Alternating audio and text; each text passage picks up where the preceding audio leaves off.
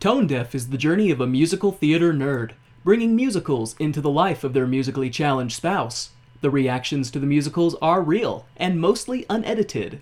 This show is rated explicit for mature content and strong language.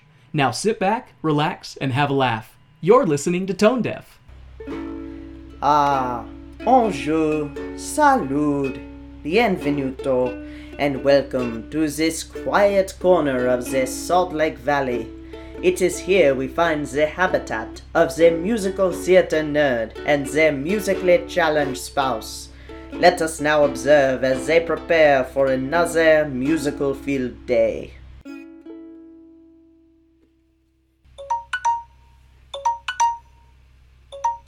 Good morning, Warren!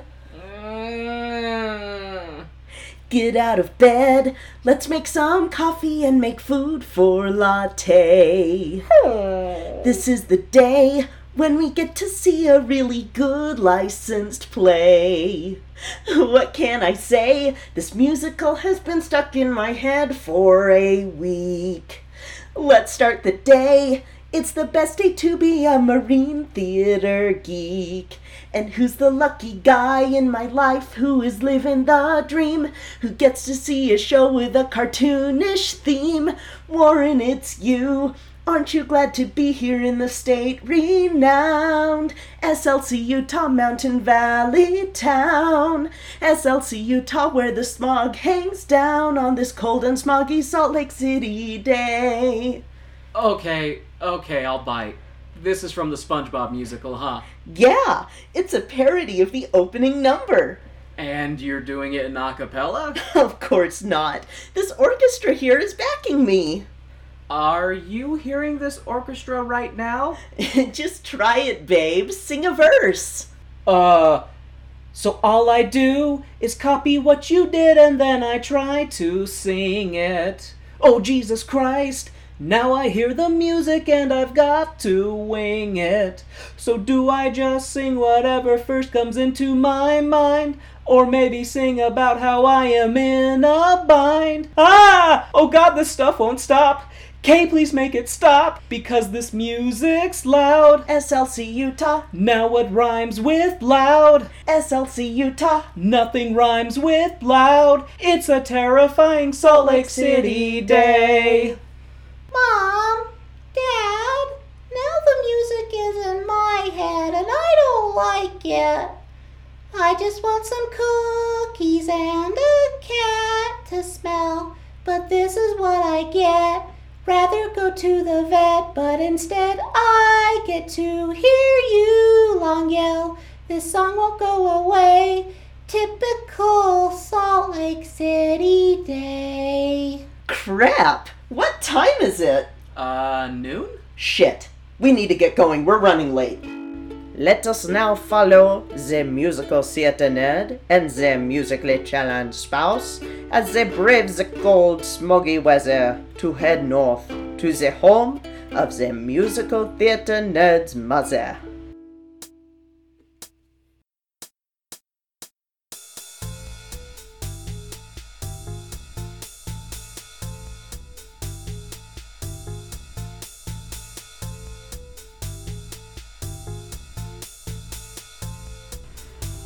Welcome to Tone Deaf, a theater nerd's guide for their musically challenged spouse.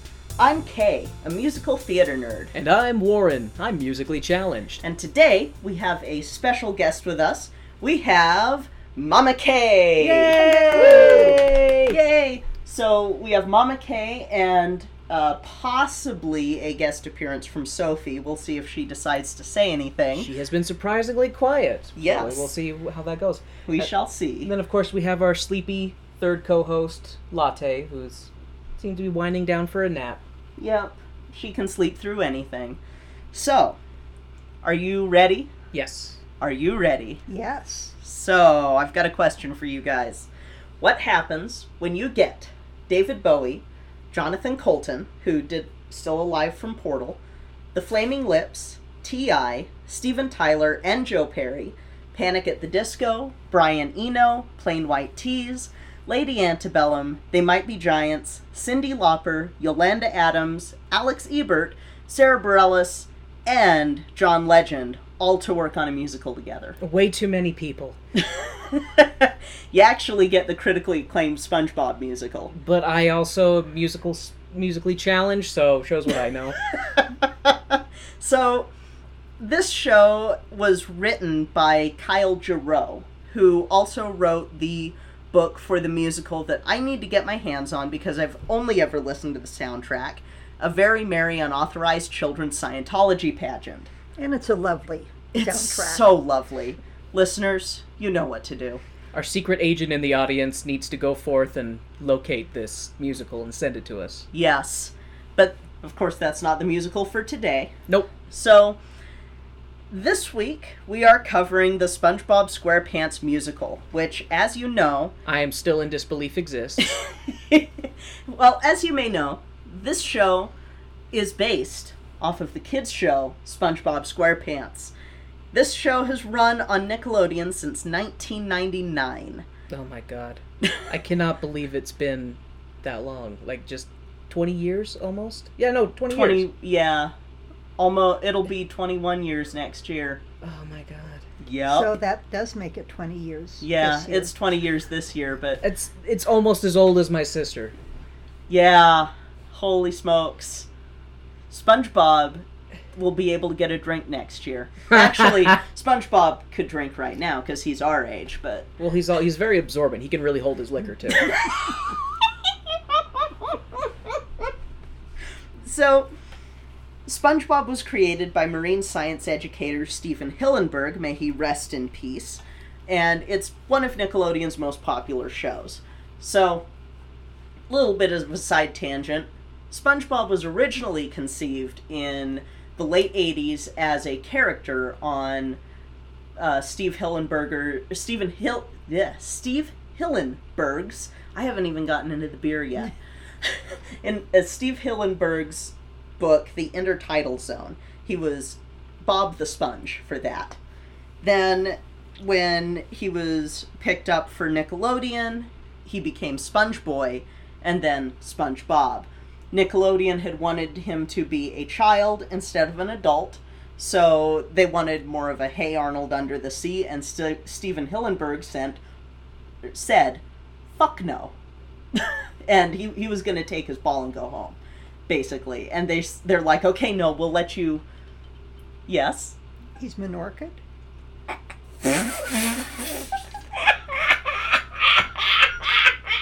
that joke went over my head. Minorkid? Oh! You'll have to edit out part of your laughter. she'll she'll tone it down. She'll she'll bring it down. God. Did, do your notes cover that? Did he have one ball? Jesus. In a tragic marine biologist accident? You could say that he was balls deep in his work. oh God, why? Or sorry, ball deep. sorry, Kay. Please continue. Stinging nettle, probably.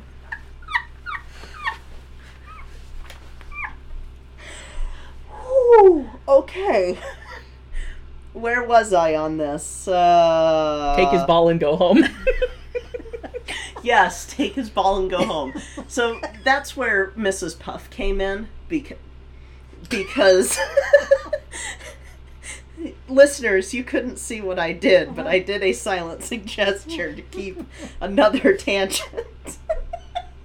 so they they brought in Mrs. Puff because Stephen Hillenburg said, "Fine, SpongeBob doesn't have his driver's license. He goes to driver's ed." There we go. So that gave them their whole. We want something to be relatable for kids. Well, He's gonna go to school. and to the uh, the talking executive head's credit, which I will not say that phrase very often, Uh-huh. uh, some of the school situations and episodes are some of the funniest Yes. damn situations. Yes, because- they are. yeah. Anyway, So, uh, this show has run for 12 seasons, being renewed for a 13th in July of 2019. This show has spawned three movies, an actual species of fungus, Spongiforma squarepantsii, Ah, this this musical, and two in development spin offs. That's like when people discover stars or like constellations and they name them after science fiction characters. I'm not going to throw shade because Gary Larson has a specific type of louse that's on an owl that's named after him. So I'm not going to be I'm not going to throw shade there. uh, but but the two spin-offs are Camp Coral and Squidward and are something that the late Steve Hillenburg probably wouldn't have wanted since he didn't want spin-offs.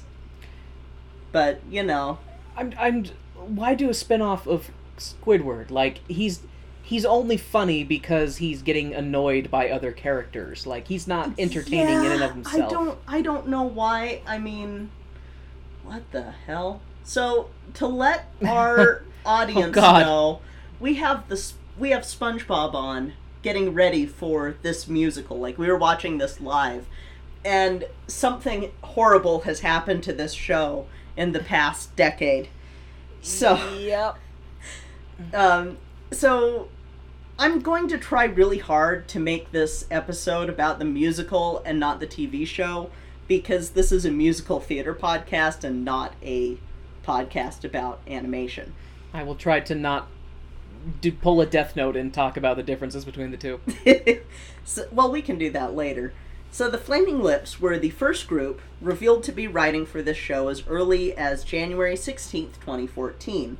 This was according to their lead singer's Twitter, and they had already written a song for the SpongeBob movie for the end credits. It was called SpongeBob and Patrick Confront the Psychic Wall of Energy. Wanted to cool those flaming lips under the sea, I guess. I don't know. So their their contribution to the musical is the first act finale, which is called Tomorrow Is. This musical was first announced at Nickelodeon's Is what? You'll see. so Tomorrow is what, Kay? I'll, I'll tell you late. You'll see in the musical. Okay. The musical was first announced at Nickelodeon's Upfront on February 25th, 2015, with a performance of the opening number Bikini Bottom Day. However, this was not a definite this show is opening announcement, but we also know that SpongeBob is Nickelodeon's cash cow, so they of course want to milk that sponge for all he's worth. Gotta squeeze him dry. Gotta squeeze him dry. In August, Mm, tall glass of sponge juice. ew. Between between your mom's laugh and the look on your face, I'm very proud of that joke. But joke. because it was next door neighbor, does it kind of taste like Clamato? Ew. Oh! Gross. Sorry. Derailment over. Ooh. For now. So, uh, we all know that SpongeBob. It, I already just said that. So in August, the Chicago performances were announced as the production crew was, uh, as was the production crew. Um, they also announced the opening on Broadway at this time. The cast list was released April 2016, and rehearsals for Chicago began April 11th, 2016. The Broadway representatives that arrived to watch rehearsals reportedly were impressed by the show. Spoilers for costumes, plot, etc. were kept well under wraps because this is Nickelodeon and not Cartoon Network. Hashtag Steven Universe spoiler shade. You know, I think part of the reason being is that Nickelodeon is like the mob, and as soon as one person leaks anything, they just kill them and their whole family, and that sends a message to everybody else. They're like, oh, don't fuck with Nickelodeon. Oh, this is a new creepy pasta now. so according to Variety, the show's budget was between 15 and 20 million dollars. It ended up coming in under the 20 bill 20 million dollar mark. 20 billion. Oh god. No, that that would be Spider-Man. I was gonna joke that's gonna be the next Spider-Man musical. It's gonna bankrupt entire nation. the USA went bankrupt today because of the second Spider-Man musical. Instead of because they bought Iceland? Yeah. oh god. So oh god. Oh uh my faith in humanity is gone. So i swear to god playbill reads my mind because from here i would normally have gone into the opening dates the awards blah blah blah because most of the things that i would have been able to pull up from the spongebob wiki and other source sources other Sources. sources the sources. Yeah. I have not gotten into the beer yet.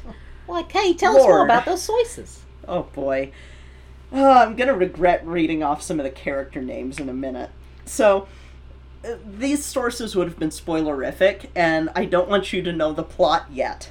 But, Playbill last night helpfully posted an article about the writer for the book of the musical, about Kyle Jarrow.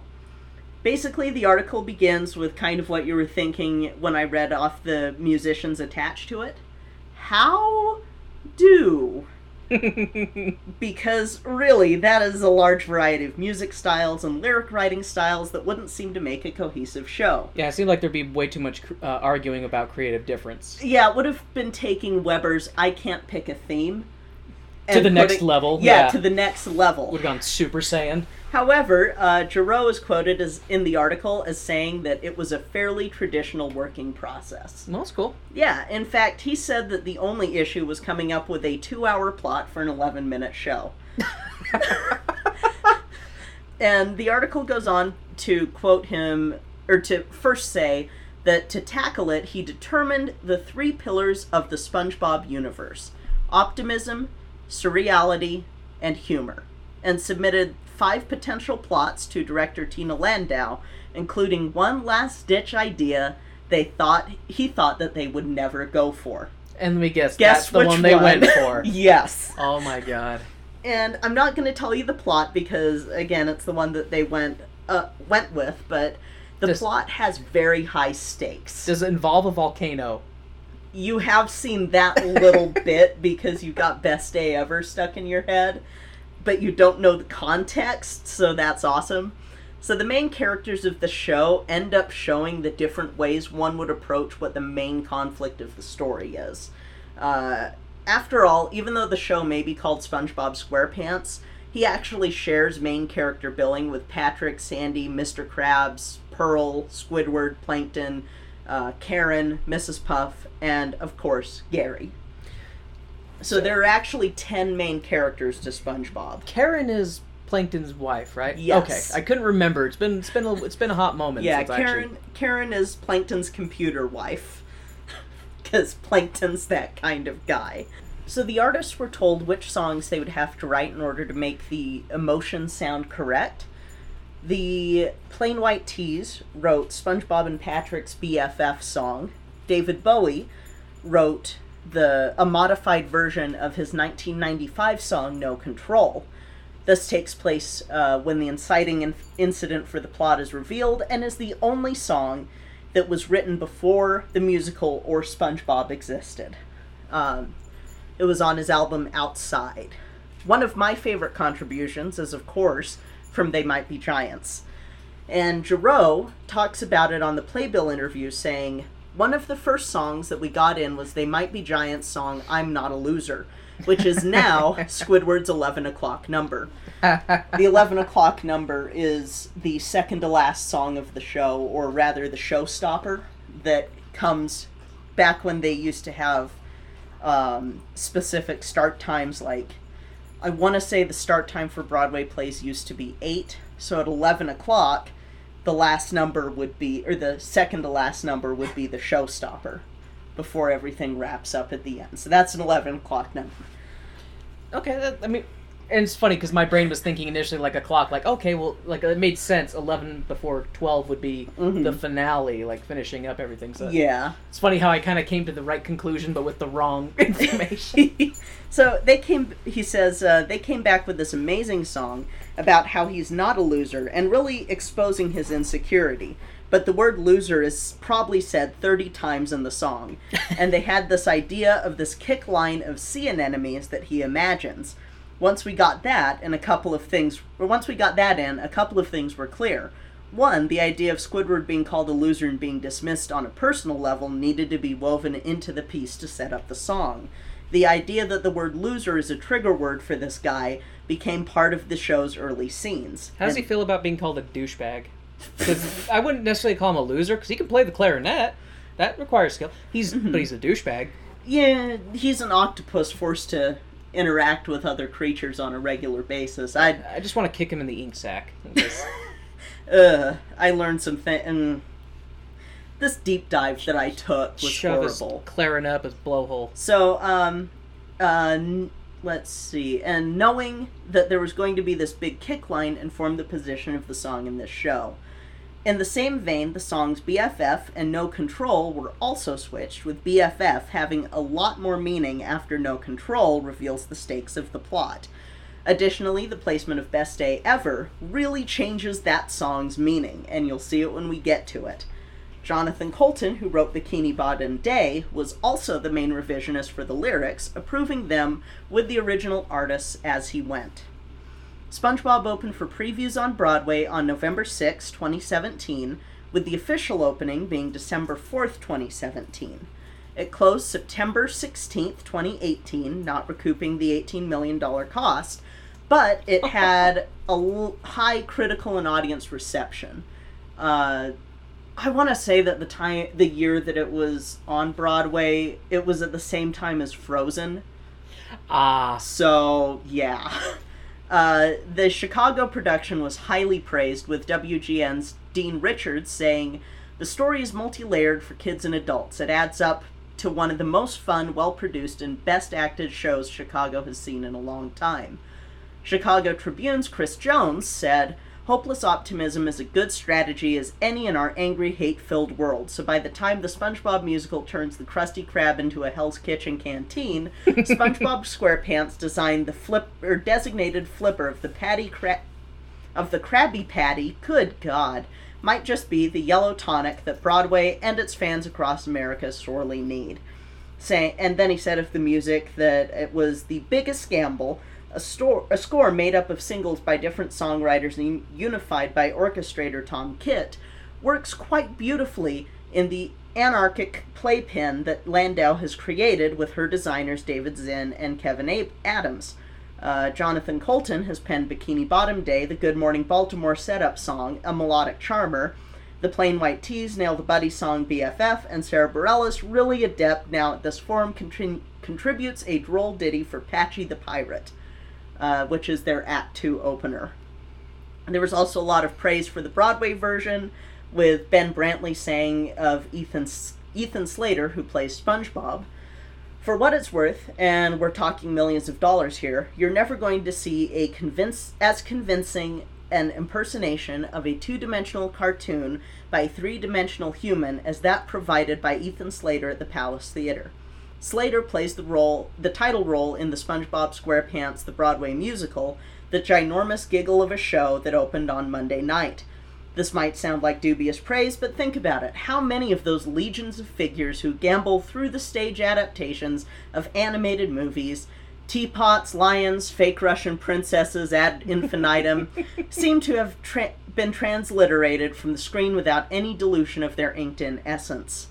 Um, and he goes on to talk about uh, the set pieces, which are just wild as heck.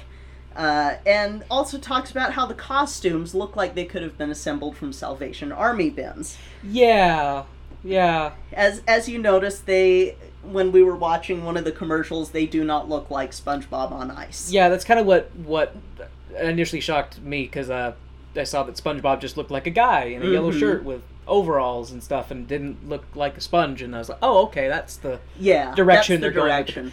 The craziest thing that they have is Squidward, but I really like the puppeteering that they do for him with his legs because they do give him four bottom legs. I don't think I noticed that. you so will see cool that. See. So, Brantley also suggests with who would like this musical, you would probably adore this musical if A. SpongeBob was formative influence of your childhood, B. You're a stoner who tokes up to watch reruns of the show on YouTube. Categories A and B are not mutually exclusive. Or C, if you were like my date for this show, a parent of a SpongeBob binging progeny and found its sensibility crept into and wallpapered your weary mind. If you are none of the above, you'll find your patience sorely tested. But if you are obliged to accompany one of the sponge happy types listed above, might I suggest you do what I did? That would be to immerse yourself in random, preferably early episodes of the series, and then marvel at how the creative team here replicates their seemingly inimitable tone and substance. Or you could indulge in some illegal inhalation, though I didn't say that. This is a very bright and colorful show, so you probably could watch it high if you're in one of the states that allows that. There you go. And you're like going on the list. I'm like, where do I fit into this? I was older brother watching a younger sister who watched the show, so mm-hmm. I watched the show. I had a parrot who really liked SpongeBob, and you had a daughter who had a parrot who really liked SpongeBob. So, on to the awards. Let's just say there's a lot of awards. Holy shit! wow. Yeah, That is so a lot it, of it did win Best Outstanding uh, Broadway mus- New Broadway Musical with the uh, Outer Outer Critics. Um, What I want to know is, did it win the same award that Flower Drum Song did? Best composer. for for the Tonys, no, it actually won Scenic Design Okay. in the Tonys. It it was nominated for the most Tonys for that year alongside Mean Girls. Both of them got 12 Tony nominations, but uh, they lost to The Band's Visit, which is based on the Israeli film of the same name. Uh, it lost Best Musical for that. But it was nominated alongside Mean Girls and Frozen.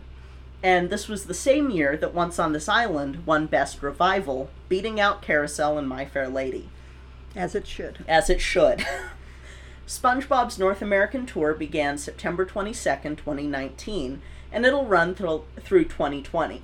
The cast we'll be watching is, mostly consists of the original cast. Ethan Slater is SpongeBob, Danny Skinner is Patrick, Gavin Lee is Squidward, Abby Smith is Mrs. Puff, Kevin Lowe is Perch Perkins, Allan K. Washington as Larry the Lobster, Curtis Holbrook as Fred the Fish, and Anika Phillips, John Rua, Laurelyn McClellan, Robert Taylor Jr. as the Sardine Corps, who you will see later. The Sardine Corps. Yes. Sounds like a military group. Oh boy. so joining the cast are Christine Sajous as Sandy. She replaced Lilli Cooper on Broadway on July 24th, 2018. Wesley Taylor as Plankton, Katie Lee Hill as Karen, Brian Ray Norris as Mr. Krabs, Jalen Christine Lee Josie as Pearl. Uh, Allan K. Washington also plays Gary this time as well, instead of the pre recording of Tom Kenny's performance. Tom Kenny comes in as Patchy the Pirate, Breonna Parham as the narrator, J.C. Schuster as Old Man Jenkins, Curtis Holbrook, Logan Jones, and Kyle Matthew Hamilton as the Electric Skates. Yes, spelled like skate the fish, because puns. And Tom Kenny takes his role as the French narrator at the opening. Bonjour. So, that being said, do we have any questions before we get into this nautical nonsense? Uh, that's not something I wish. Uh, I have no questions. They would be amiss because this is a pile of chum that will be sorted through later after we have seen the show. Well, pour one out for SpongeBob as as we all pull out a beer. Any questions from you, Mama Kay? Or N- no, but I'm sure I'll have comments after. oh I, yes, I'm in that beer. that same bucket.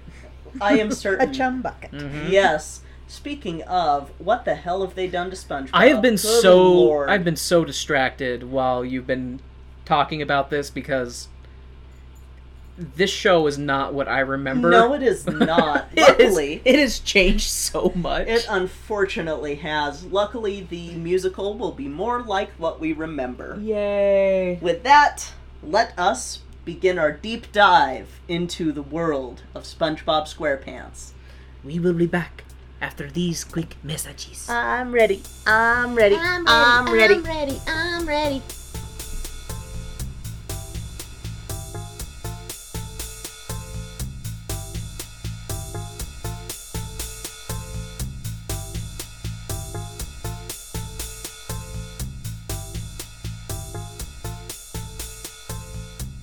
Hi, folks. We wanted to take a quick moment to thank our Patreon sponsors. Thank you to our stage crew sponsor, Jasmine Wu, and our producer circle sponsors, Bianucci and Reagan. Thank you so much for your continued support of our show. We truly appreciate it. Now let's hear from our friend Kate over at Ignorance Was Bliss.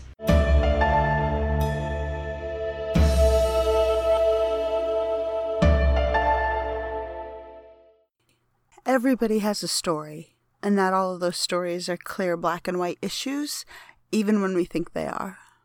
We wonder how did this happen? Or what is that like? Or what happens next?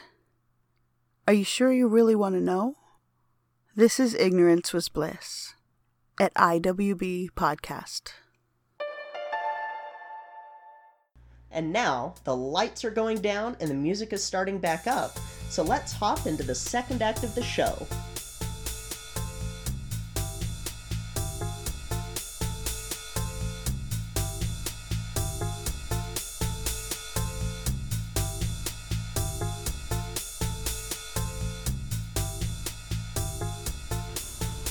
Okay, Warren. So what did you think? Is it the best show ever? Best show ever? I am annoyed with myself Yeah. over how much I actually liked it right? because this is we, we joke about the with the uh, co- the capitalism gone wild episodes for our patrons uh, patrons that uh, some of those shows have no right being as good as they are. Yeah. This is one of those shows that has no right being as good as it is. Like it, I agree. it I wish it didn't bother me, but it bothers me. And I don't know. I guess it's cuz like there's a part of my brain that's like SpongeBob being made into a musical. That doesn't mesh well in my brain. I want it to fail. Now you know how I have felt since I first listened to the soundtrack. And oh my god, that soundtrack is full of so many earworms, especially that beginning one. It's gonna be the best day. Oh, Bikini Bottom yeah, Day? that one. Sorry. You're fine. Musically challenged. Musically challenged. So what did you think, Mama K? I liked it a lot. Yeah. like just surprisingly I, good. I like the diversity of the cast. Yes, that's definitely And I like the fact that there were. It didn't matter what your body image was. It Mhm. didn't matter your height. It didn't matter your weight. It didn't matter skin color. Mm-hmm. That was such a diverse cast. It really so, was. So Good. good. One of the things I thought was interesting too is when they did some of the larger ensemble numbers where they had like backup dancers and stuff that were wearing the same costume. Even if the costumes were feminine, they had men wearing Yes. the feminine Yes. ones, and if stuff was mad, like it was just Well, the guy who opened the show. yeah. The guy who opened the show was in a A tutu. tutu, yeah, Yes. prancing around just big muscular frame, and he's pointing with this arrow sign while in a tutu. good. It was just it was very surreal is definitely the best way to put it, especially Mhm. the costumes because some of the characters looked a little acid trippy. Yeah. like uh, Patrick. I thought Patrick just he looked like a he looked like a fat pink Elvis in a lot of ways. Like he he did, and uh, but yeah, the costumes. I think the costumes were smart, but it was one of the things that held the show back a little bit for me Mhm. because like I would have loved to see a big bushy tail on uh, Sandy. But then you couldn't have seen her butt. I mean, you you could like put the tail as a squirrel tail, so it goes up like her back and then curls down, and she could have had that big bushy tail. True. You know, she couldn't have done some of the choreography. Yeah, that's true. That's probably the reality of it. Is that like we Mhm. can't have people in the bigger costumes because then they wouldn't have been able to do the dance numbers. Yeah. And they did a lot of dance numbers, like uh, SpongeBob doing the splits and stuff Yeah. like Oh that. Oh my and gosh. She is amazing. Yeah. I kept I couldn't help but uh, notice SpongeBob be like, "Wow, he is fit! Like, look at that veiny fucker! Yeah. look at those biceps on SpongeBob! Yeah. Like, holy crap! SpongeBob is swole. Yeah, he's he's in good shape. They all I Muscle mean, Bob buff pants. Yeah, Yeah. Oh, I mean, Muscle I- Bob swole legs. Yeah, I mean, just some of the choreography that he did. Yeah. Mhm. I mean, it was just amazing. Yeah. Okay. All right. So, should we dive into my my terrible recap? The narrator welcomes everyone to the bottom of the sea with exciting sights like kelp and seaweed and a pineapple under the sea. This pineapple is home to the world's most unique sea creature, a singing, dancing sea sponge named Bob. The sea sponge is super absorbent and positive. Uh, the sea sponge is super absorbent of positivity and good vibes. Bob introduces his neighbor, Patrick Star, who lives under a rock and also keeps them in his brain. Between sea. Between Seedle D and Seedle Dum lives lives an octopus named Squidward, who is a black hole of negativity. Spobbert is off to see his friend Sandy. Sponge Bob, which is short for Robert. Sponge Bobbert, so Yeah. Spobbert. There you go. Spobbert is off to see his friend Sandy, a Texas-sized squirrel who lives in the ocean and is making a jetpack, cause underwater. Anyways, in the middle of her introduction song, the ground rumbles and shakes with foreboding plot development. Sandy decides it's time to fire up the old seismograph to do some squirrel science. I hate I hate myself right now because I'm sitting here going, well, there's a very good reason for Sandy to be doing a jetpack because in episode blah blah blah of season blah blah blah we find out that she's been te- yeah No, but see, it doesn't. It doesn't matter what episode in the cartoon that she had a jetpack because they're still underwater. but I mean Jet propulsion does not. If she had like a torpedo pack, I would be down for that because it would be propellers propelling her and it would work just like a jetpack. So what it is though is that she's tasked with inventing things down and testing them underwater is her whole job and so it would be like, well, I could see why she would be trying to make a modified version of this for but Okay. the, the chimps sent her underwater to do this and they're giving her a grant. uh, Okay, God, God. I hate that I did this deep dive, like, Warren. like, the, the jetpack bugged me for a while because it's one of those. It's the surreal thing of SpongeBob. It's like you can't focus on anything because it's supposed to not make sense and supposed to be wacky. But my brain was like, jetpack, no, because you're talking about combustion thrust propulsion underwater. It's not gonna work. Especially the pressures of the depths of being down there, like it would just fizzle out as soon as it was lit. Yep. Okay, okay, okay. Just let it go, Warren. It's a musical. Spobbert leaves Sandy and to her small people stuff. No, sorry. Spobbert leaves Sandy to her smart people stuff and continues on to his minimum wage restaurant job. Here we are treated to the tiny green single-celled antagonist under the sea, Plankton, who is hatching a devious plan to sell his chum burgers using hypnosis, because good taste is apparently out of reach. I mean, if you have if you have the resources to build a wackadoodle machine that can brainwash people, you can't you can't hire a chef who can be like, "Here's how taste works." It, it's kind of hard to sell the chopped up remains of your deceased relative to its chum. I- Just no. saying. So is is he just corpse robbing? Is he just gra- he- is I he just grave my- robbing and yeah. selling bodies back to the people? I think he is. I do. Kay's face got really dark, you guys. Just just imagine someone dealing with an unsettling realization. That's Kay right now. And she's Yep. nodding, nodding, yep.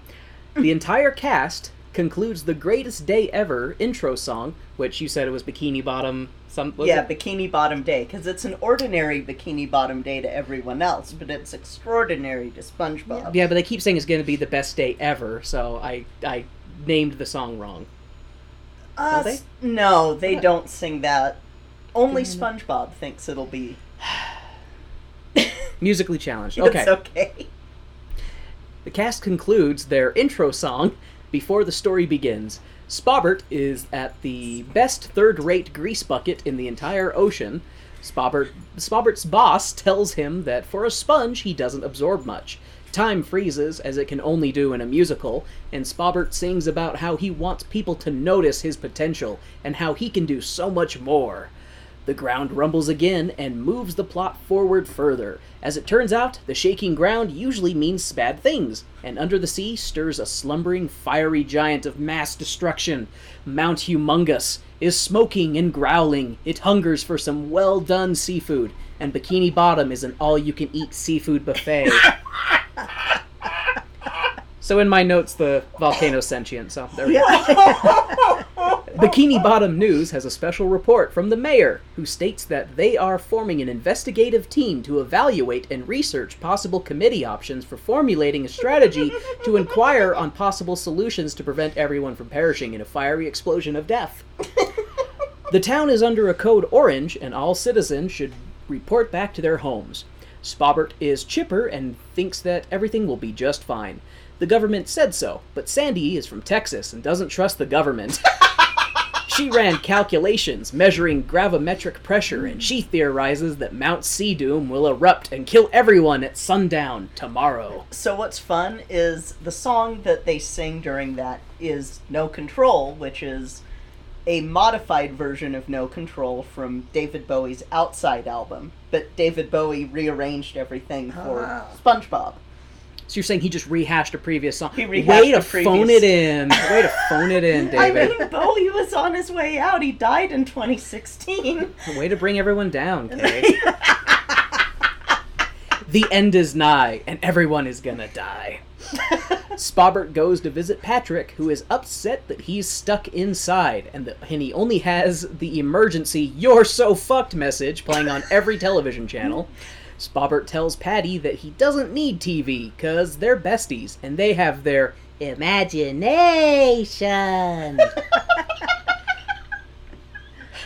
I didn't know he's from Munchkin Land. Ow! So, Stupidly Positive and Positively Stupid have their best friend song where they just run around finding lost cheese and turning a couch into a hot tub. No joke! Also, jumping on a really big bubble. Is there anything that the power of friendship can't do? Is it fireproof? Because it seems like that's what they're going to need in a moment. I guess we'll find out, because an air raid siren pierces through the friendship as Mayor tells everyone the bureaucracy will save them all. Once an investigation is launched into determining the relevant course of action for doing something later, Sandy has a plan though, and rattles off some quick science jargon, instilling hope in the townsfolk. Meanwhile, Plankton is up to some shit and is determining the best way to hypnotize everyone en masse. But first, Plankton tries to turn everyone against Sandy, because science is bullcrap and can't solve problems. Plus, Sandy is a surface dweller and has no real stake in the underwater lives of these fine sea folk. Plankton decides that since this is a musical, he needs to convince everyone through the magic of song, but not just any song, a rap battle. Plankton spits some sick beats on up, up in Sandy's grill, saying that instead of trying to stop the volcano, they need to flee and start over somewhere new.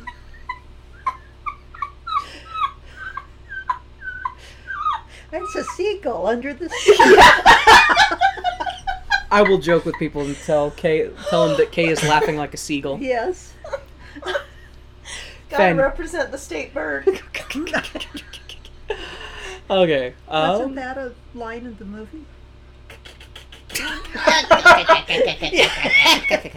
That's just how I laugh, like an idiot. Uh, after Plankton spits some sick beats up in Gra- Sandy's grill, saying that instead of trying to stop the volcano, they need to flee and start over somewhere new. Luckily, Plankton has a vehicle to trap them all. I mean, fit them all in. They can start a new life in a new city, Chumsville. Mr. Crab has an itch that Plankton is up to something, but Plankton's sick underwater fire beats are too powerful, and his siren Water fire. and his is that is that I'm trying to connect with the younger de- generation of today. Like that's that's how the cool kids talk, right? and his siren song, his siren rap enthralls the major the mayor into going along with his evacuation plan. Only one issue: it will cost Neptune's trident, which costs more more clams than the town can afford. They decide to host a charity concert to raise enough money to afford to flee. Cause I guess that makes sense. No, not really, but it's fine. Continue the plot. Yeah. Sandy is sad because the town's xenophobia has alienated her from the community. Spobbert tries to tell tries to fight the will of the people, but Mr. Krabs tells him he's just a simple sponge and can't achieve what he wants. Spobbert has a self-empowerment song cuz after all, he's not just the sponge next door, he's not just some simple sponge, he's a contender for finding a better way to save Bikini Bottom and this life that he's accustomed to. So I want to butt in real quick. The way that they did this scene was so cool. The so everything was dark save for light on SpongeBob, and I would assume a black light because they had glow in the dark sponges that they were using to create different shapes, kind of like mummenschanz. Yeah, they so like the the sponges were green and they were glowing in the dark really brightly, and they were like making shapes with it or spelling out stuff with it, and then they would do like they when they would move them around, kind of almost looked like a school of fish or something. Like, Yes. they just had a lot of really cool optical effects with that. Excuse me, with that segment. yeah, it was way awesome. The inner doubt of Mr. Krabs echoes in Bobbert's mind, saying to him, uh, sorry, The inner doubt of Mr. Krabs echoes in the naysaying to Spobbert, who shakes off the psychic attack and decides that with Patty's strength and Sandy's brains, they'll find a way to save the day. You go, Spobbert. You may be a sponge, but you're the super tough kind of sponge, the kind that gets burnt cheese off of a skillet. I believe in you. Because you're the main character of the show, and I'm contractually obligated to support you. You know, they. I think it was this one that they started doing the Cats trailer at every commercial break oh. as if it was like a specific attack on me. Yeah. oh, it was crazy. Like they, I swear they did have the. I wouldn't say every commercial break. By the way, this show had a goddamn ton of commercial breaks. Yeah, they needed to take a cue from Steven Universe, who went 90 minute musical, 90 minutes that Yeah, you're gonna watch. It does. It does mess with a musical when you do commercial breaks. I will say. So it definitely does. But If, if you're an executive listening, and I know you are, uh, when you do a TV musical, do it commercial free. Just, just, just do it. yep, Just do it. please God. because we say so. we are the people and we demand it. Spobbert goes back to, to Mr. Krabs and tells him to shove his per- his pessimism up his uh, crab hole. Krabs don't care. Krabs doesn't care because he's packing up and preparing to flee. Enter the crab daughter, Pearl the whale, who is upset not about the impending doom of Bikini Bottom, but that her crabby daddy doesn't want her going to a rock concert to see the electric skates. Krabby Daddy calls them a bunch of stingray degenerates. Krabby Daddy tells daughter Whale that he knows best, and the most important thing in life is money. It's funny because skates are related to stingrays and sharks. They're like in between. That's the See, joke. see, and I didn't know that until you had pointed it out. yeah. Because I'm just taking it face value, like, oh, they're rockers who are roller skating around. It's because skates are a kind of fish. Marine biology pun. Yep, Yes. it's it's so full of them. Uh, see. So Krabby Daddy tells uh, Pearl Daughter that the most important thing in life is money, but Pearl is young and wants to go hang out with her friends and see those degens from upstream. it's a bit of a Letterkenny joke for those of you who know that show. Krabby Daddy crushes her hopes one last time before revealing his genius marketing campaign. One last Krabby Patty before the end. Capitalism succeeds, and the suckers of Bikini, I mean, of, of Bikini Bottom, flood the restaurant and their last meal before Hellfire takes them all. Plankton gets a single cell boner for his computer wife, but is interrupted as a fiery boulder descends from Mount Humongous as a preview of the destruction to come. So, in that, I want to clarify on that because if you were paying attention to that scene, he starts giving like the really heavy, breathy talk to his computer wife. He's like, Yeah. "Oh, it's been so long since I've felt this way about you," and then that's when the boulder. mm-hmm. Yeah.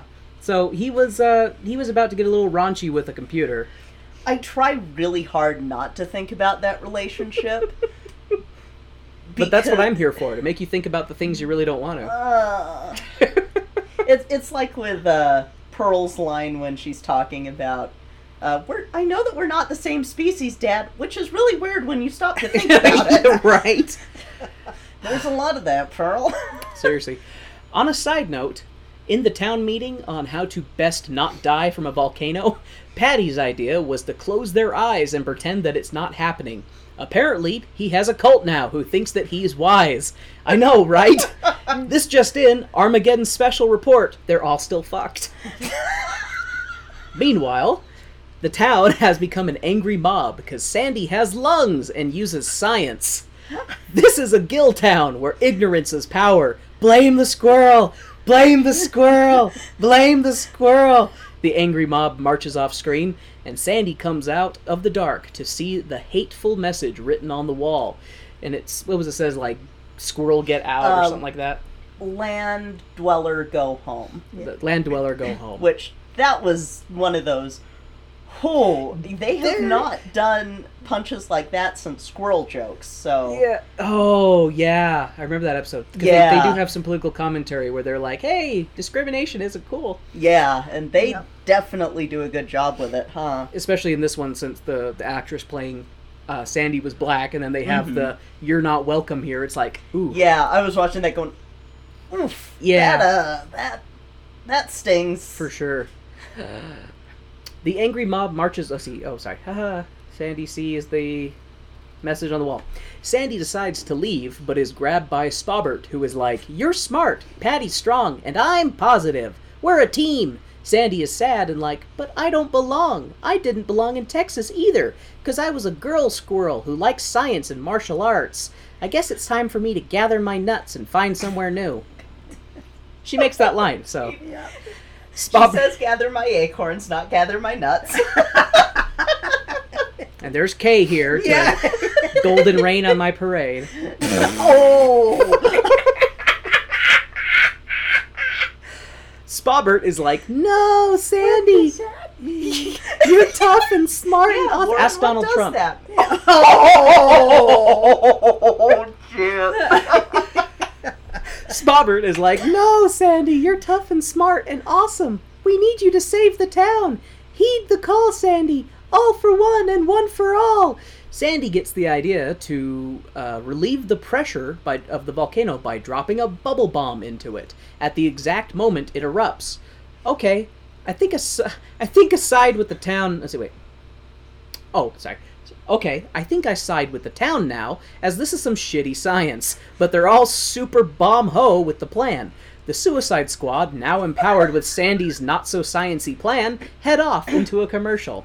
So, I will make a point about that later because they do mention in the musical, we're gonna drop the bomb in there at the exact moment that the volcano erupts. Yeah. Spoiler, they kind of abandon that plot thread later on. Thank Yes, God, because that would have been one of those. How? But also, you wouldn't have gotten that great moment at the end. So We'll talk about that. yeah.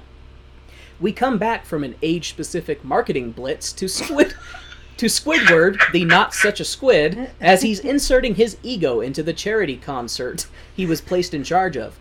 Octoward's ego trip is cut short by Spobbert and the gang showing up to tell him about their plan.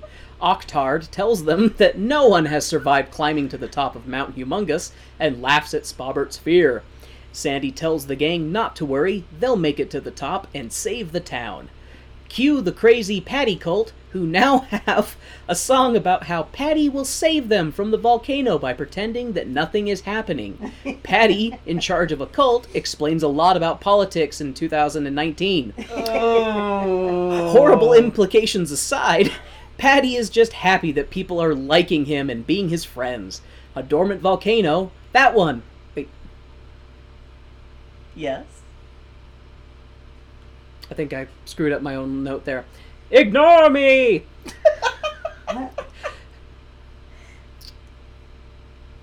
Patty puts on his makeshift uh, pink Pope hat. Because that's like, and Yeah, made out of a milk jug. made out of Yeah. like this cut off milk jug, but with the way it fit on his head, it looked like a tiny pink Pope hat. It was really odd. And fully embraces his new charge of leading the congregation of imagination. They should test their theory first by lighting one of their cult members on fire, closing their eyes, and pretending that they are not on fire. It's good to test these types of things before relying on them for cataclysm prevention.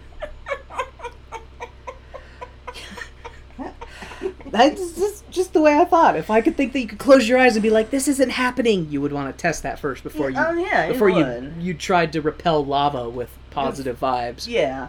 Spobbert is the first heretic of the Church of Close Your Eyes and Pretend Nothing is Wrong. Patty tells Spobbert to take a hike up a volcano and exits the stage with his congregation. Mm-hmm. Night falls upon the land, and news anchor Manfish is like, People are starting to doubt the government's ability to keep people safe. The mayor is like, Fake news, everything is under control. And right on cue, more flaming boulders hurl down Mount Humongous and scatter the crowd. The scene is now sad, as people are beginning to feel hopeless. Now is the time for a positivity song, to revitalize the cast, and. Krabs is still selling burgers. Fuck that crisis capitalizer. anyway. Anyway, tomorrow's almost here. And they only have tomorrow, but tomorrow's almost here. And all they have is, you guessed it, tomorrow. But tomorrow's almost here. And all they have is tomorrow. don't really care for that song. Will the town survive? You'll find out after these commercial messages. Back from some more age-specific marketing, an old woman is hanging is handing out programs for the show. Turns out, inside this old woman lives a pirate, Patchy the pirate, who you may know famously from the intro of the cartoon. A little addendum in the beginning of the show, before the actual show started, we saw Patchy journeying to the premiere of the show, but when he arrived, there was a sign saying no pirates, which I think is a good policy to have since they're the rape and pillage type, who don't really mesh well with polite theater going society. Hey, now some pirates enjoy theater. I mean, Pirates of Penzance, who were all about abducting women. true. So I my, But they my also point had- stands. they also had an honor code. That obviously didn't include not taking Not- women. Oh no, they still kidnap women, but they they were sworn to honor. They were sworn to duty, like with their. Uh, they were slaves to duty. Uh, anyway, I'm bringing this up about Patchy because Patchy snuck into the show. Turns out when he was turned away at the door, he was depressed and wandered the streets until he found a pirate dive bar full of other pirates shunned by society. They are pissed because pirates are people too, and they want to see the musical. The scurvy dogs infiltrate the theater and sing about this point of self reflection how pirates are people too, until a sassy black security lady scares them off. You know, she you know she's serious too, because she took off her earrings. You mm-hmm. best be stepping, Patty Patchy. She's about to break her foot off in your poop deck.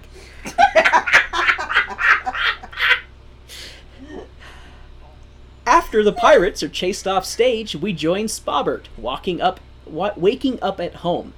On the day of Mount Humongous's eruption, Spobbert thinks that everything from the day before was just a bad dream, but Gary the Snail reminds him that it all actually happened. Spobbert screams until he's an old man, yet somehow he grows a beard, but the volcano didn't erupt. Let it go, Warren. Just let it go. Move on. Anyway, as Spobbert heads out, he runs afoul of some degens with weapons who tell him he's trespassing. Spobbert is like, But you know me! They don't care because society is breaking down, and in the wasteland, the only law is the law you make. Sandy steps in to save Spobbert and shows him her volcano stopping bomb, so cleverly named the Eruptor Interrupter.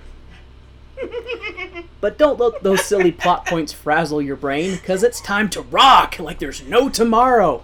It's the Electric Skates, and they're doing a fin to the rim bitching sound check. I was trying to figure out how to do balls to the wall, but fish don't have balls, and they're underwater. There's a significant lack of walls. So fins to the rim seem to fit. The rockers notice Pearl, who they think has a rockin' voice, and they invite her to be a backup singer. Pearl nearly dies of excitement and disbelief, and the group rocks out with their fins out. Whatever fish don't ha- whatever fish don't have dicks. No joke there. Sorry, folks. Octoward tells the band that their demands are too expensive and that they can't provide everything for the concert. The Electric Skates make a deal with him. If he can get all the stuff that they want for their show, they'll let Octo- Octoward open for them. Octoward sees this as his big chance before the end of the world and agrees. Now you're seeing why they went with Squidward, huh? I mean, Octoward? Octoward Tentacle Dick? hey, octopuses have a tentacle dick. That is that is perfectly legitimate science. It's not vulgar at all. Why would you say something so controversial and yet so right?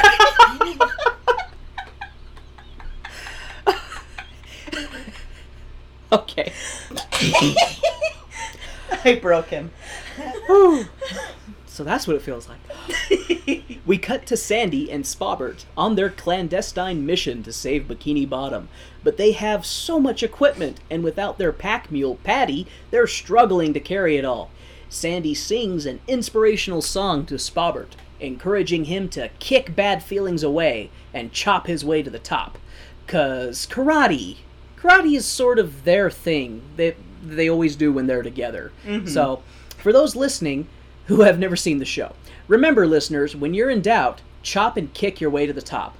Uh, Kay, quick question. If you're in court for an assault charge, is the defense a squirrel told me to chop and kick my way to the top? Would that be an acceptable defense, or is this more of a question for our friend Alex at Palm and Pitch? This is a question for Alex at Palm and Pitch, so I I- think uh, I'll have to ask her. Yeah, Is, I'm not a lawyer. the only thing I can think of is if you say that in court, you might be able to get off on an insanity plea, but you'd have to really sell it. Anyways. But Your Honor, they were underwater trying to stop a volcano by throwing a bomb into it. Insane. Get this man a big white jacket. Anyway, anyways, Sandy and Spobbert chop their way to the top of Mount Humongous and proceed to celebrate. We did it! We did it! Yay! But Sandy gives Spobbert a reality check that they're only halfway to the top. So this was done really Oh, it was amazing. cool. So uh, let me finish my note and then we'll talk about that. Uh, gives, she gives them a reality check that they're only halfway to the top. Come on, guys, don't look so disappointed. Remember, you can just chop your way to the top. Now get chopping. So, yeah. So go if you want to talk about that. So, the way that a lot of the set is set up, um, you have a lot of materials that stand in for other things, like the kelp was pool noodles and stuff like that. The volcano is a set of boxes. Yeah. And they're on luggage carts and uh, ladders and oh, what's the other? There's a type of ladder on wheels that it's too late for me to remember what it's called, but No, um, what- was that motion you were making as you were talking about the ladder? God damn it! There's some long strokes to that ladder. How do you climb that ladder, Kay? God damn it! But I don't know what that wheelie ladder is called either. But uh, they were using that, and the boxes would shift, and the ladders were shifting, the luggage carts were shifting, so that it kind of looked like. And at the same time, in the back, they had the lights looking like the boxes as well, going up the volcano. So they would come down as the as the set pieces were moving around. So it looked like they were actually going up this volcano of boxes. It was a really cool visual trick. Um, one of the things I would say too is the way that they were doing the uh, luggage cart boxes. It was almost like because they had stage hands, you know, that were in black so that you couldn't see them as well, and they were on both sides of the uh, the luggage carts. And as Sandy and SpongeBob were climbing and Mm-hmm. moving through these these big sets, they were also spinning them around. Yeah. And so it created this really interesting 3D effect because it was layered. You had them Yeah. you had them actually climbing on the set as the set was moving around and then you had the light show in the back that made it Mm-hmm. Look like they were getting higher and higher on this box mountain. the the superheroes of this show were the stagehands, the lighting crew, and the set designers. Holy crap! You know, I will also say the uh, sound effect guy Sound effect guy was sound effect guy was a hero. was awesome because since SpongeBob in the show is always so squeaky, Mm-hmm. like when he would do stuff, the guy would be right on point with Mm-hmm. making the the squeaky noises, making the stretch noises, yeah, and like never missed a beat. Like I'm sure they rehearsed that kind of thing to death. Yeah, But they at one point they showed it. The camera was looking at him, and you saw him looking at the actors and just pushing buttons, you know, as he was needed. And it was oh, just Oh, it was so cool. the the entire cast and supporting cast did such a good job of, The of conductor. I've never conductor seen was a funny. conductor was great. so involved. yes. the, that was that was they funny. were take the conductor was taking the props off yeah. and conducting with the props. Yeah. And there'd be there'd be times that like, they'd like drop something into the conductor's pit, and then they'd make noises like it was hitting the Yep. the musicians My down leg. there. Yeah, yeah. So they just there was a lot of uh, fourth wall breaking uh, comedy that was that was just really well done in the whole show. yeah. So I definitely commend him for that because more than trying to be like, yes, we are in this world, it was more like the characters themselves were telling a story on stage, Mm-hmm. and so they did a really good job of of pointing out the fact that like, yeah, we are in this doing a a performance piece. yeah. Excuse me. We now cut to the den of the pink idiot and his merry band of imagine idiots. Patty is like, let's go get my magic stretchy couch from under my rock. But the cult doesn't listen to their leader because there's no time. Patty suggests that they go jellyfishing instead. But again, they say no. Why go jellyfishing when you have a cult of followers who don't listen to your ideas? Patty then realizes that he misses Spobbert, and the two of them have a metaphysical duet. Spobbert while climbing the mountain, and Patty while on his cult throne. The two sing about missing each other. Patty concludes his song by realizing that maybe he can save his cult, but not in the way that they wanted, and Patty bounces off the stage to go join Sandy and, Sp- and Spobbert on the mountain, most likely. Spoiler, yes, he does. Octoward, the errand boy, comes back to the electric skates with their list of requirements, except for the seahorse radish, because it's out of season. Little did Octoward know, but one of the band members is a radish head and freaks out. He's going through withdrawals. He needs his fix, man. Come on, Squidward. I'll suck your tentacle. I'll suck your hectocotylus. God, I love you. the rad the rad-headed band member calls Octward a loser, which sends him into a hallucination of inner self-loathing reassurance. Octward has a psychotic break from reality and dances with an imaginary chorus line, who sings about how he's totally not a loser, and he's totally not in denial, and he's totally not calling true things false. The self-denial song and the dance extravaganza conclude with a fancy tap number. After all, would a loser have an entire imaginary chorus line to sing about how great he is? Octward crashes back into reality, and the scene fades to black. And more targeted ads. I think I want a pink pony now. Curse you, marketing people! so that scene actually was probably one of my favorite scenes. Mine too. Um, one of the things that they do with uh, Squidward's costume in this is he has four legs. Like they have these puppet legs hooked up to his back side, and they're hooked to his feet, so they move when he moves his legs. And initially, it's just kind of a cool gimmick to see when he's running around on stage. mm-hmm.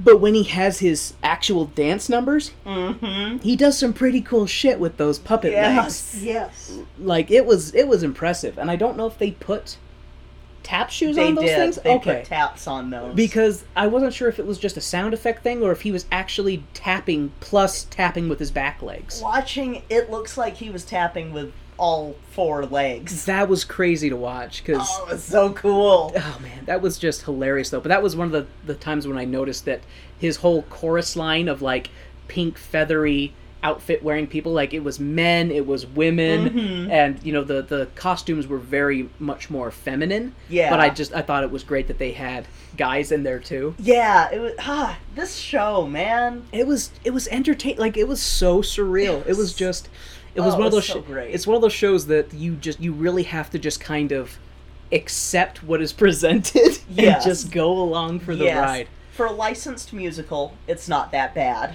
No it's it is it was surprisingly good like i said i'm annoyed with how much Mhm. i enjoyed it and how well i thought it was done Yeah, our our first licensed musical was the Spider-Man one, oh fuck that thing and I think that that kind of made us a little leery of licensed musicals. But Death Note was good. death note was good So- that was surprisingly good it was also japanese and i think they took it a little bit more seriously Yeah. But uh, back to the show and an important news break. With one hour left on the doomsday clock, we see the town beginning their trek to the charity concert while they, while they wait for Plankton's escape pod. The townsfolk require inquire where the band is, but are informed by Octward that the band has left due to creative differences. Pearl is heartbroken that the band left without her since she was the new backup singer. Krabby Daddy yells at Pearl for planning to leave and tells her that she's grounded if they survive today, if they survive their impending certain death. The ground rumbles and another volcanic boulder tumbles through the town, flattening an innocent townsfish. The citizens become an angry mob. And that was done so well. That was just this flat cardboard cutout they pick. Old Man Jenkins. Okay, the citizens become an angry mob and devolve into blaming each other. It's the government's fault. It's the media's fault. It's your fault. It's my fault. Meanwhile, Sandy and Spobbert are on Mount Humongous, facing certain death. But who saves the day? Who? Who, I ask? It's Patty with Sandy's jetpack. Again, jetpack, underwater, uncertain. uncertain to how this is applicable, but never mind. Patty and Spobbert make up and do a friend dance. The trio are now ready to face certain death together. Spobbert states, uh, sorry, Spobbert starts to quake in his square pants at the sight of the volcano's molten maw. Spobbert gets a pep talk from Patty and Sandy, who tell him, That's what you bring to the team management! Your management potential! Spobbert, instead of delegating the actual explosive throwing work to someone capable and self sufficient like Sandy, takes the eruptor interrupter himself and scales the last part of the volcano, but has a hang up uh, on if he should throw the bomb on the count of three or after the count of three. After it's decided that he should throw it after three, Spobbert throws the bomb into the volcano. But it didn't erupt. Didn't they say they had to throw the bomb in right as the volcano erupted? Now they're saying they have to wait till sundown when the volcano erupts to see if the bomb works. Kay is just shrugging because we you just have to accept it. But the reason why SpongeBob had to do that was because he's the only one who could fit through all of those ladders and stuff in order to get through. That's what they say. Is that what they said? Okay. Yes. Because I was just thinking to myself, Sandy's a fucking squirrel. She can't. You mean to tell me she can't ninja her way up that thing? She's got her uh, helmet, so Yeah. she can't Which go was through her that. afro. You know, Yes. they did a really good That job was with so that. cool. Yes. That she had a big puffy afro, and that was her helmet. Like Yes. that was such a good Oh, touch. Yes. Okay. I love Sandy. And I ruined my own note when I was complaining about the bomb not interrupting when they throw in. Okay, it's a SpongeBob musical, Warren. Don't burn out any of your remaining brain cells trying to decipher this magnum opus. Anyways, on top of Mount Humongous, they see the scene below Bikini Bottom destroying itself from within through fear and mistrust. Was that the conductor? That was the conductor. Yes. Oh my God. the- Yes. Yes. So as they're doing that, like like Mama Kay had said, they zoom in on the conductor, and he's got like this She. She. she. Sorry, they zoom in on the. I couldn't tell honestly because I wasn't. Yeah, He doesn't see gender. I do see race though. the conductor had this mat that was like a bad recreation of Bikini Bottom with all the buildings and had like little puppets that were the different characters and they're just fighting and crashing into each other. So that was pretty funny. Uh, but I'm sorry. no, you're you're good. Patty and Sandy, uh, Patty, Sandy, and Spobbert use the jetpack's parachute to glide down to the mountain. Fucking how? And into the heart of the mob in order to give a heartfelt speech about not fighting each other and being a community and friends. Bad is bad and good is good, and let's be good and not bad because being bad makes people sad and mad, which is not good. Cue a song! Spobbert uses his managerial skills to de escalate the mob, making them calm the fuck down and prepare for their fiery end. After all, the end of the world is gonna be the best day ever. That's the song, best day ever. Is that how it works, Kay? Armageddon equals the best day ever? So, what I like about the use of the song there, um, that is one of two songs from the show that are actually in SpongeBob the TV show. Oh. And Best Day Ever was one of their first specials, I want to say, where SpongeBob plans today's going to be the best day ever. And he's excited to go out and jellyfish with his friends and do this with, and uh, watch Squidward do a clarinet solo and help Sandy out, but everything's just going wrong. And his best day ever is basically ruined, especially when he gets to Squidward's clarinet recital and he can't get in and then they end it by basically thanking SpongeBob for helping them have the best day ever, which gave him a best day ever. So that's the setup for what the song is originally. And in this, they place it in the Toy Story 3 moment of we're all gonna die, but hey, we're all together and it's the best day ever because we're all together. That's when they all hold hands. And Yes, and have their Toy Story 3 into the incinerator moment. And this informational interlude was brought to you by Kay. And my goddamn deep dive. this is what I do for you people. you better appreciate it. I know I do. Anyways, one minute till certain death, and the townsfolk take each other's hands in a genuine moment of, oh god, it's going to erupt, and bubbles! Bubbles for everyone! Bubbles descend onto the town, and everyone is rejoicing about not being dead. The mayor apologizes for her many abuses of power and bad ideas. Plankton mocks the mayor and accidentally reveals his escape pod plan was actually an evil plan. Mr. Krabs' suspicion itch was right, and he dolphin curses at Plankton, who dolphin curses back, and the two go at it. The mayor steps in and stops them, saying they need to work together to rebuild the town since they destroyed it, freaking out about their imminent doom. Mr. Krabs apologizes to Spobbert, saying that he was wrong and that Spobbert is indeed manager experience, but not ra- not ex- uh, manager material, but not Ray's material. Nope. Cause Mr. Krabs. the town decides that they should celebrate by throwing the concert themselves. The town patches up with Sandy, saying they're sorry and that they want her to stay. Sandy tells them to get her a guitar so she can rock this fishbowl. Spobbert celebrates not dying by busting out a ukulele and doing a reprise of the opening song, with some subtle recapping of events that happened. Stuff like not dying in a fiery explosion, because that is definitely a requirement for having a great day. Bikini Bottom is saved. Spobbert earned the appreciation of his boss, and Sandy earned the appreciation of the town, because she fucking saved it. so, and Plankton's evil plan was foiled and revealed.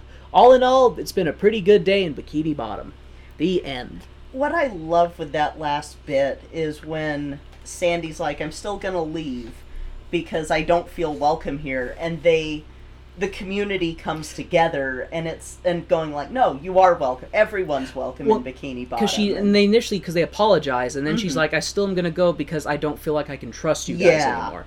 And that's when the one old man who initially was like, "You're not welcome here," came in, and I love that he he comes in and he's like. He's road warrior. He's got like a bandana tied around his head, hanging off his to the side. His tie, yeah. And just talk about and he's talk about how they're ashamed, and Bikini Bottom welcomes everyone, and Mm-hmm. stuff like that. And it's like, yeah, you guys should be grateful. She saved your un- your your scaly asses. Like, Yeah, it it was that was one of those moments that really spoke to me there because I was like, "Ooh, I've been there." Yeah, Sandy. Same. And, Yeah. Oh, it was. I loved that ending, and then of course Patchy the pirate is able to drop from the ceiling, and I think I missed that part. yeah, he uh, joins the rest of the Bikini Bottomites to close out the number. Bottomite sounds like a real. That's what they're called on the SpongeBob wiki. Is it really? Yes. Bikini bottomites.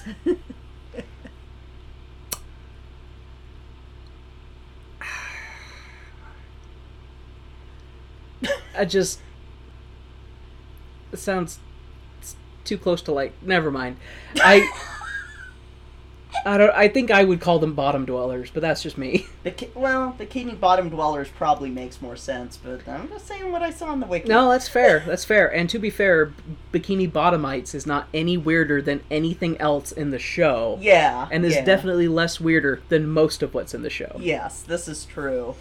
So, yeah, I just, I really, I liked this. It I- was pretty. I liked it a lot. It was pretty Yeah. dang good. Like I really was. Like I know that I had very low expectations, even though I knew that it would probably be pretty good. Mhm. Um, I will say that Nickelodeon kind of screwed it up, in my opinion, a little bit by Mm-hmm. having a commercial break every ten freaking minutes. Yeah, that was not necessary. Like if you're gonna do commercial breaks, like I would say wait till like the intermission period and then do some breaks.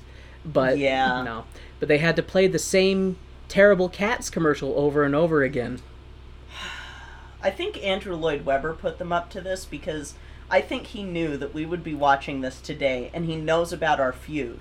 And so he was like, hey, play this. And play the Taylor Swift one the whole time. He's just Andrew Lloyd Webber is sitting in a dark room somewhere with a fire in the corner, holding a glass of brandy, staring it to, into it, going, "Yes, yes, suffer, Kay and Warren, suffer."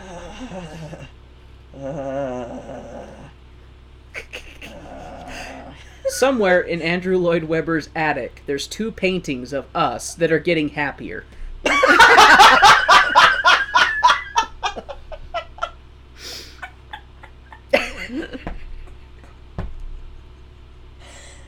Jesus. so So, did you have any other thoughts, Mom? On Just that it is a musical that I would like to see live. Yeah, I would actually see it live too. Uh, like, yeah, it had a fair amount of um, I don't want to say audience participation, but it definitely felt more audience inclusive. I don't know, maybe I'm I'm not phrasing it right, but yeah, it was Mhm. it was definitely a good one. Yeah. It's it's I wish that it was coming here. Cuz the closest it's going to be, I want to say maybe it'll be in Denver, but I think it's Vegas. Yeah. Well, it's- Vegas is closer than Denver anyway for us, isn't It it? is, Yeah. except that we've got that great suite that we can take the bird and the dog Yeah. in Denver. Yeah, have Sophie and Latte go on Yeah. a trip. Whereas Which, speaking of which, I am very surprised that our listeners didn't get to hear any uh, input from Sophie. I know, Well, she- Sophie goes to bed at five thirty. Oh, sh- That's but when we were when we were recording the intro earlier, Yes. Yeah, no, she wanted to hear. She was like, I, I need to know about Yeah. this show because Keir Delaney had said some stuff before he went Yes. that, uh, she's like SpongeBob the musical. Do go on. yeah. I'm, I'm curious. Tell me more I about think- this pineapple, this this sponge who lives in a pineapple under In the fact, sea. she got quite noisy when we started to watch it. Yeah. Yeah, But, when, but the recording had stopped. when the recording had stopped, we were Yeah. getting ready. Then she was was like, a- "Yeah, let's do this shit."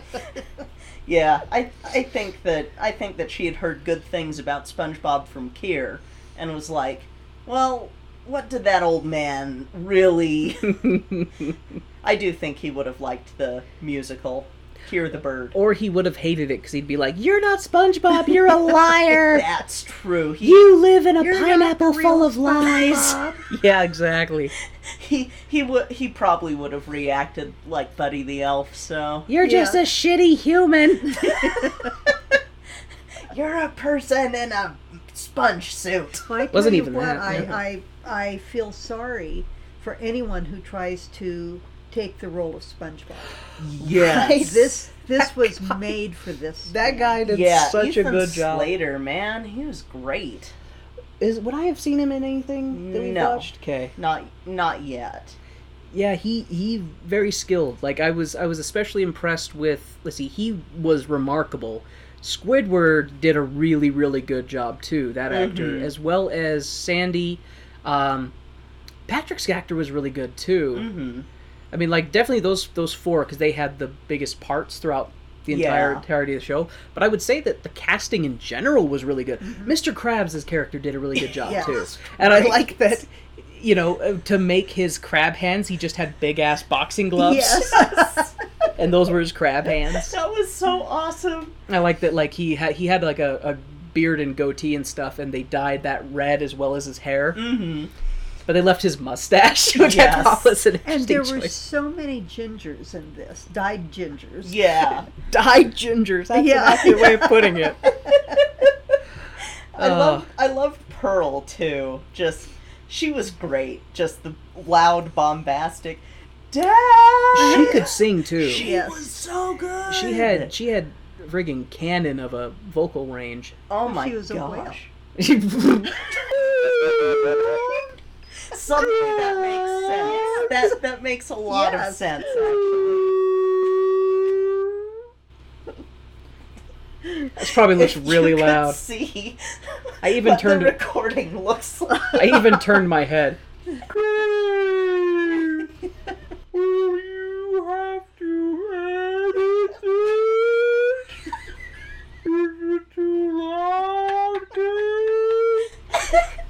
Latte thinks that you're dying. Yeah. He's like, cut the shit, Dad, or I'll kill you myself. Oh man. Oh, but yeah, overall, I was super duper uh, impressed Mhm. with how much I didn't hate the show. I would actually probably get this one on DVD to watch it without commercial breaks if Yeah. they released that. I would agree with that. I don't know Mhm. if they will, you know, because They probably. I'm sure they'll be. That would be a be smart thing to do. that would be the smart thing to do. What I like too, though, is that this is a great way to introduce theater to kids that are watching Nickelodeon. Yes. Because this might be the first live play that they've ever seen. Yeah, It's kind of true. like why I like when NBC does their NBC Live or Fox does the Fox Live.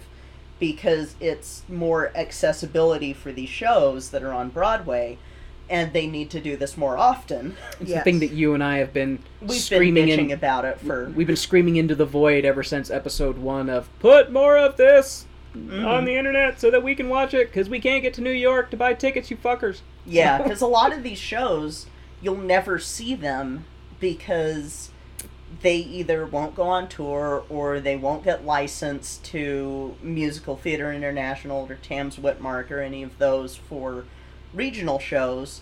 Like Spider Man, we had to watch a bootleg because that one's non existent. Any, like, no one puts it on. And Yeah. understandably why. Understandably why, yeah. I mean, in Uh, all the broken ankles and shattered dreams. So. Mhm.